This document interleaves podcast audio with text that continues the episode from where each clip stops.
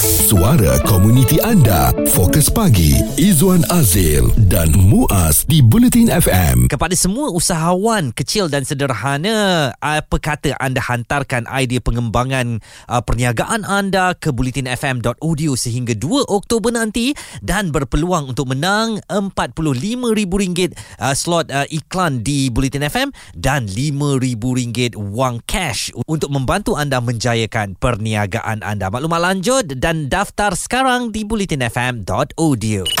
Usahawan Masterclass Bulletin FM. Okey dan uh, bila kita sebut mengenai ialah nak ada dana ataupun perbelanjaan dalam perniagaan kita semua sudah maklum bahawa bank begitu penting untuk kita Mm-mm. sebab segala pengurusan perniagaan kita ya uh, memang melalui e-bank. Jadi uh, ramai yang kata kita memang percaya kepada bank 100%. Uh, kalau menggunakan tradisional simpan duit di bawah bantal takut nanti duit yang banyak tu hilang atau dimakan anak-anak. Ya sebab kita pun tak percaya orang di dalam rumah. Tapi sekarang ni macam mana pula Izzuan bila kita dah letak duit kita dalam bank, duit kita dalam bank pun hilang. Oh. Ha ini kita nak percaya siapa pula sekarang? Ini yang menimbulkan keraguan dan kemusykilan di mana duit itu gaib tiba-tiba hilang pula dan pihak bank uh, kata macam hilang eh. Hmm, apa kata buat laporan polis? Mm-mm. Wah, itu lebih mengundang amarah kita ya kerana kita memberikan kepercayaan kepada bank dan bank pula uh, bagaikan tidak ada tindakan ataupun tindakan tu sangat perlahan dan bukan sikit-sikit duit yang hilang dalam satu kejadian yang melibatkan seorang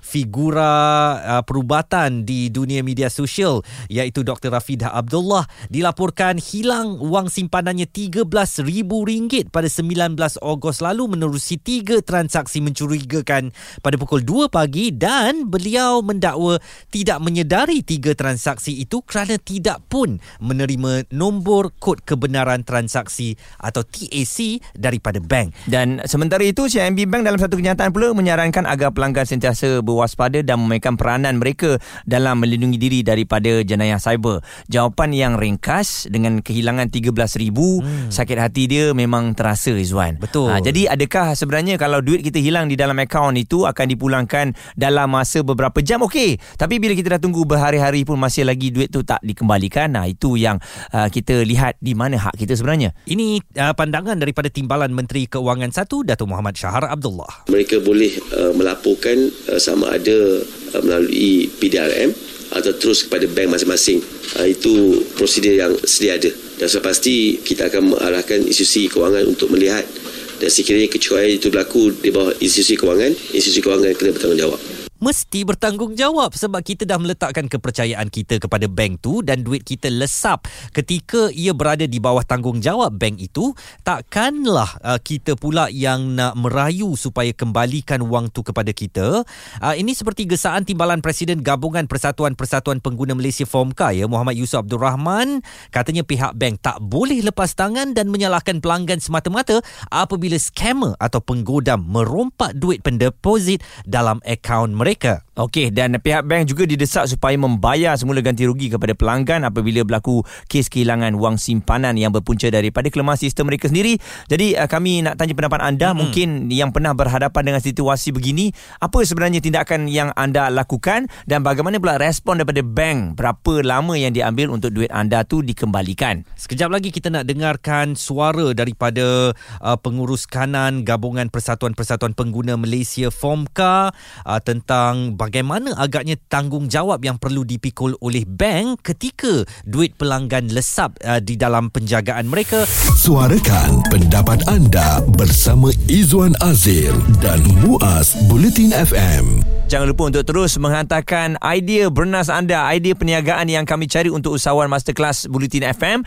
Boleh hantarkan terus di bulletinfm.audio. Dan hari ini kita ada kegusaran, kerisauan terhadap bank. Jangan katalah bank yang popular, uh, bank yang biasa-biasa. Semua ini uh, boleh kita menghadapi situasi yang mana duit kita hilang secara tiba-tiba. Dan ini sekarang satu lagi advance yang dibuat oleh uh, scammer ya. Tak perlu lagi telefon telefon kita tak perlu lagi nak membohong kita daripada cukai lah daripada immigration daripada mahkamah lah. Kalau dengan kealpaan dan kesilapan kita sendiri wang dalam akaun kita yang kadang-kadang tu kita tak pernah tengok pun tak pernah sentuh pun ya sebab dia memang dalam bank dan kita percaya kepada pihak bank tetapi ia boleh lesap begitu saja. Seperti yang berlaku kepada Dr. Rafida Abdullah uh, seorang figura yang sering membangkitkan isu-isu kesihatan di Twitter. Beliau kehilangan RM13,000 uh, dalam tiga transaksi yang mencurigakan pada pukul uh, 2 pagi. Dan pelbagai saranan yang telah pun dibuat agar bank ini bertanggungjawab terhadap apa yang berlaku kelemahan sistem keselamatan mereka. Dan ini respon yang diberikan oleh Baskaran Sid Hamparam yang merupakan pengurus kanan gabungan Persatuan-Persatuan Pengguna Malaysia FOMKA jadi mungkin pengguna menaruh kepercayaan sepenuhnya kepada pihak bank bahawa wang mereka yang disimpan itu akan selamat. Namun apabila berlaku kehilangan wang akibat kelemahan sistem mengapa sukar bank memikul sedikit tanggungjawab mereka? Sememangnya para pengguna menaruh kepercayaan sepenuhnya kepada pihak bank ya sebab uh, bila mereka menyimpan wang dalam bank dengan kepercayaan bahawa wang mereka akan terjamin. Namun apa yang berlaku ialah apabila terdapat isu di mana wang para pengguna ni dikeluarkan tanpa TAC maupun OTP dan sebagainya tanpa pengetahuan para pengguna dan tidak ada campur tangan daripada pihak pengguna maka pihak bank sepatutnya bertanggungjawab sepenuhnya terhadap wang tersebut wang para pengguna sepatutnya dilindungi daripada segala bentuk penipuan disebabkan oleh kelemahan pihak sistem kawalan bank itu sendiri. Dan Cik Baskaran, uh, apabila uh, bank kelihatan seperti meletakkan kesalahan itu 100% kepada pengguna, perlukah ada lebih penambahbaikan terhadap pihak bank dalam uh, keselamatan sistem yang mereka guna pakai? Kehilangan wang seolah-olah uh, pihak bank letakkan uh, kesalahan 100% kepada para pengguna adalah sepatutnya satu yang tidak boleh diterima ya. Ini adalah kerana di sini kita nampak kesilapan atau kekurangan daripada pihak bank itu sendiri kerana sistem pertahanan mereka atau sistem yang digunakan oleh syarikat perbankan ini tidak begitu kuat sehingga ianya boleh dibolosi oleh para uh, scammer dan sebagainya. Maka pihak bank perlu atau wajib memperkuatkan atau memperlengkapkan tahap pertahanan atau sistem perbankan mereka supaya ianya tidak di, boleh dibolosi oleh para scammer ya. Dan uh, pada pandangan pihak FOMKA sendiri mengenai gesaan uh, supaya Bank Negara Malaysia menubuhkan satu pasukan khas bagi menyiasat bank yang terlibat dengan isu penggunaan kehilangan wang mereka. Pihak FOMKA memang bersetuju uh, benarlah dengan uh, pandangan Bank Negara Malaysia ya untuk menubuhkan satu pasukan khas untuk menyiasat bank yang terlibat dalam isu pengguna di mana kehilangan wang mereka dengan uh, mudah begitu mudah sekali tanpa pengeluaran uh, pemberian nombor TAC maupun OTP maupun PIN. Jadi ini adalah merupakan satu langkah yang baik yang boleh menjaga atau mempertahankan kewangan para pengguna. Jadi pihak Bank Negara perlu mengambil tindakan yang selanjutnya supaya penubuhan ini dilakukan secepat mungkin untuk kebaikan para pengguna umumnya. Itu adalah pandangan daripada Encik Baskaran Sitamparam. Beliau adalah pengurus kanan gabungan Persatuan-Persatuan Pengguna Malaysia atau FOMKA. Dan uh, kabarnya Bank Negara Malaysia sebelum ini uh, menjelaskan bahawa pemilik akaun dengan transaksi mencurigakan perlu bersiap sedia dengan dokumen sokongan untuk menjelaskan tentang sumber keuangan berkenaan atau berdepan dengan tindakan undang-undang. Dan uh, ini adalah uh, bagi membantu mereka yang mungkin kehilangan atau wang dalam akaun mereka lesap untuk mendapatkan hak mereka kembali. Okey, jom kita tengok balik ini bermakna setiap kali kita mengakses aplikasi bank tu, kita kena tengok berapa amount yang ada. Aha. Sebab saya yakin Izwan, let's say lah 500 ataupun 1000 ataupun 300 hilang secara tiba-tiba, saya takut ada yang tak perasan. Sebab adakah kita bila buka je aplikasi tu kita tengok oh ini jumlahnya. Ah, kita tahu exactly berapa jumlah tersebut dan bila hilang kita pun eh tadi rasanya ada macam um, contohnya ada 10000 eh Sembilan? Eh kenapa? Ah, Betul. Sebenarnya duit kita telah pun dicuri uh-huh. Tanpa pengetahuan kita. Sebab kita tak uh, teliti eh Nilai akhir uh, Wang dalam akaun kita tu. Jadi kita perlu sentiasa cakna Dan jangan uh, anggap ianya Sentiasa ada uh, Dan kita tak tahu berapa Jumlah besar yang kita pegang dalam akaun. Isu semasa bersama pakar Di Fokus Pagi Izwan Azil dan Muaz Bulletin FM Kami terus nantikan anda Untuk menghantar proposal proposal uh, mengembangkan perniagaan atau memulakan perniagaan anda bagi menyertai usahawan Masterclass Bulletin FM tarikh tutup penyertaan 2 Oktober ini. Dan sekiranya menang anda akan membawa pulang uh, RM50,000 iaitu RM5,000 wang tunai dan slot pengiklanan bernilai RM45,000 maklumat lengkap dan juga hantarkan penyertaan anda di bulletinfm.audio Usahawan Masterclass Bulletin FM.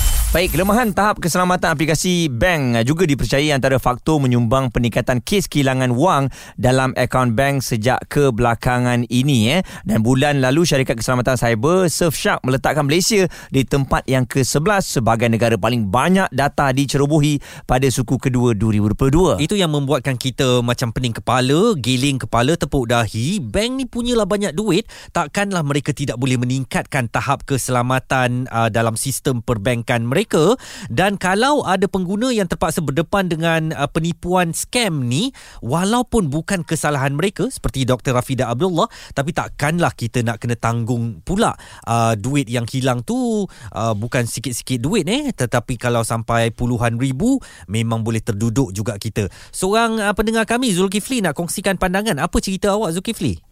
saya berdepan dengan scammer. Mm-mm. Scammer yang dikenali sebagai uh, uh, apa? cleaning service. Mhm. Uh, jadi uh, di situ ada ada dia menawarkan untuk uh, okay. servis untuk cuci cuci rumah. Baik. Uh, jadi dia hantar link tu pada kita. Dia hantar link tu pada kita untuk untuk buat booking lah. Okey. Hmm, bayar sekali lah. Ah, buat link uh, link tu dia hantar pada kita untuk buat booking dan bayaran lah. Baik. Bayaran bayaran melalui dia tak boleh mel- melalui uh, uh, online transfer. Dia kena download dia punya apps. Oh, okey. Okey, bila kita download apps dia tu, okey dekat situ dia ada portal lah. Portal untuk masukkan apa? Masukkan uh, uh, kita transfer melalui S- FPX lah. Saya rasa yang tu dummy server dia lah. Hmm. Macam dummy server dia lah. Dia nak cuma nak ca- capture kita punya apa? ID Kepercayaan. dengan password dia. Uh-uh. Okey. And Dia nak capture ID dengan password kita. Lepas tu bila kita download dia punya APK tu, uh, dia terlalu banyak dia punya APK tau. Mm-hmm. Jadi uh, sa- saya rasa lah salah satu APK tu kemungkinan dia boleh apa uh, pintas kita punya TAC. Hmm. Apa nombor. Jadi bila bila uh, apa uh, app, apps tu uh, kita berjaya install automatik uh, kita punya apa TAC tadi pergi ke phone dia. Oh dia macam copy terus ke phone dia eh. Ya, ya saya rasa lah. Okey. Uh, sebab uh, saya tengok terlalu banyak APK dia. awak kehilangan berapa ringgit dalam uh, kes scammer ni? Okey, uh, total semua RM6,180. Dalam uh, transaksi yang anda tak Trans- perasan eh? Oh, tak perasan? Kita tak perasan? Ya Hmm. Allah. Itu yang bahaya tu. Ah, ah, ah, kita cek uh, kebetulan ada orang bank in duit. Mm-hmm. Jadi kita cuba nak tengok akaun. Tengok ada dah tak ada duit dah. Tak ada duit. Uh-uh. Ah, jadi transaksi tu dia melalui apa? Dia uh, transfer ke Touch and Go. Oh, maknanya dia terus memintas dan pindahkan ke ke kegunaan dia eh? Ya, ya betul. betul. Ah. Kita langsung tak tahu. Tak ada an, apa acknowledge daripada bank ke apa, tak ada SMS apa daripada Baga- bank. bagaimana respon daripada pihak bank uh, kepada kes awak ni Zulkifli? Ah, untuk pulangkan duit dia memang mengaku dia tak boleh buat apa-apa lah dia cakap. Mana Untuk pihak bank kata hi- ya. hilang duit, hi, maaflah bukan bukan salah kami Ah, macam tu eh. Itulah. Itu yang saya saya dengar daripada pihak pihak polis lah. Dia kata untuk duit kita memang dia akan jadi barang kes lah. Oh, okey. Jadi uh, Ya. bank uh, saya tengok awak ada kongsikan apa respon yang diberikan Ya, ya. oleh pihak bank tu juga? Ya, saya uh, saya ad- lepas tu uh, sebelum saya report polis tu saya dah call call center untuk block card apa semua lah. Mhm.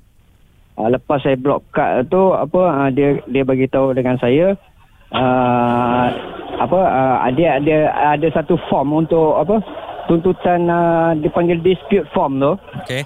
Dispute form. Uh, uh, dispute orang form. yang tidak yang meragukan kan yang Betul. keluar jadi uh. isi form tu lah untuk uh, untuk tuntut Dan sudahnya Untuk- ada apa-apa ti- ada apa-apa tindakan daripada bank? pihak bank uh, dia siasatan dalam tempoh 14 hari Mhm. Uh, last kali gagal lah Itu yang saya hantar form tu. Jadi sekarang ni kalau kita kena scam uh, uh, nampaknya akaun kita dipintas oleh pihak tertentu mereka tidak mahu bertanggungjawab kepada kehilangan duit tu ya. Saya pun rasa terkilan lah. Sebab apa kita percaya ke Betul. Kita percaya kepada bank. Jadi ha, jadi saya tak tahulah apa akan berlaku duit saya kat bank. Mm-mm. Kemungkinan juga orang bank yang ambil duit tu jadi Betul. maaf cakap lah kan. Betul. Uh-uh. Kalau orang bank sekali ambil duit tu dan dia dia tidak akan mengaku dia kata "Ah, kita tak tanggungjawab. Mm. Payahlah Ha, eh. masalah juga. Ha. Okey. Azizul, terima kasih atas pandangan uh, dan cerita pa- pagi ni. Ka- Kami Ya, berharap baik. ini menjadi panduan kepada semua uh, agar tak uh, sama-sama menjadi mangsa kepada scammer macam ni eh. Dan kalau kita tengok Izzuan uh, bila kita pergi kepada pihak bank uh, selalunya satu kita kelemahan kita adalah kita tak ada bukti hmm. untuk menunjukkan uh, berapa banyak akaun kita yang tinggal. Jadi mungkin salah satu cadangannya uh, sebelum in dan juga out aplikasi dalam bank tu kita screen capture lah jumlah yang ada supaya bila tiba-tiba ada kehilangan tu kita ada bukti untuk kita tunjukkan pada bank. Dan betul juga uh, kita perlu sentiasa berhati-hati. Contohnya kalau kita buat WhatsApp web eh, uh, selalu log out lah eh. Jangan biarkan begitu saja sebab kadang-kadang kita mungkin uh, ada maklumat peribadi kita di situ yang boleh dipintas oleh orang dalam talian ni hackers yang mana kita tak sedar pun dia sedang melihat kepada akaun kita ataupun maklumat-maklumat peribadi kita kerana kecerobohan kita sendiri uh, tak log out uh, sebarang maklumat yang kita gunakan di laptop ataupun di PC kita. Okey dan satu lagi janganlah kita membuat transaksi menggunakan wifi yang terbuka. Mhm. Mm-hmm. Itu juga sangat-sangat bahaya dan kita harapkan juga pihak bank bertanggungjawab uh, di atas apa yang berlaku ini dan yang uh, call call center pun tolonglah dalam kita bercerita mengenai kehilangan duit kita ni tolonglah memberikan simpati kepada kita. Jangan jawab pun nak tak nak. Kita Betul. ni tengah tertekan duit kita hilang kan. Uh, jadi anda kena bantu kita. Suara komuniti anda. Fokus pagi. Izwan Azil dan Muaz di Bulletin FM.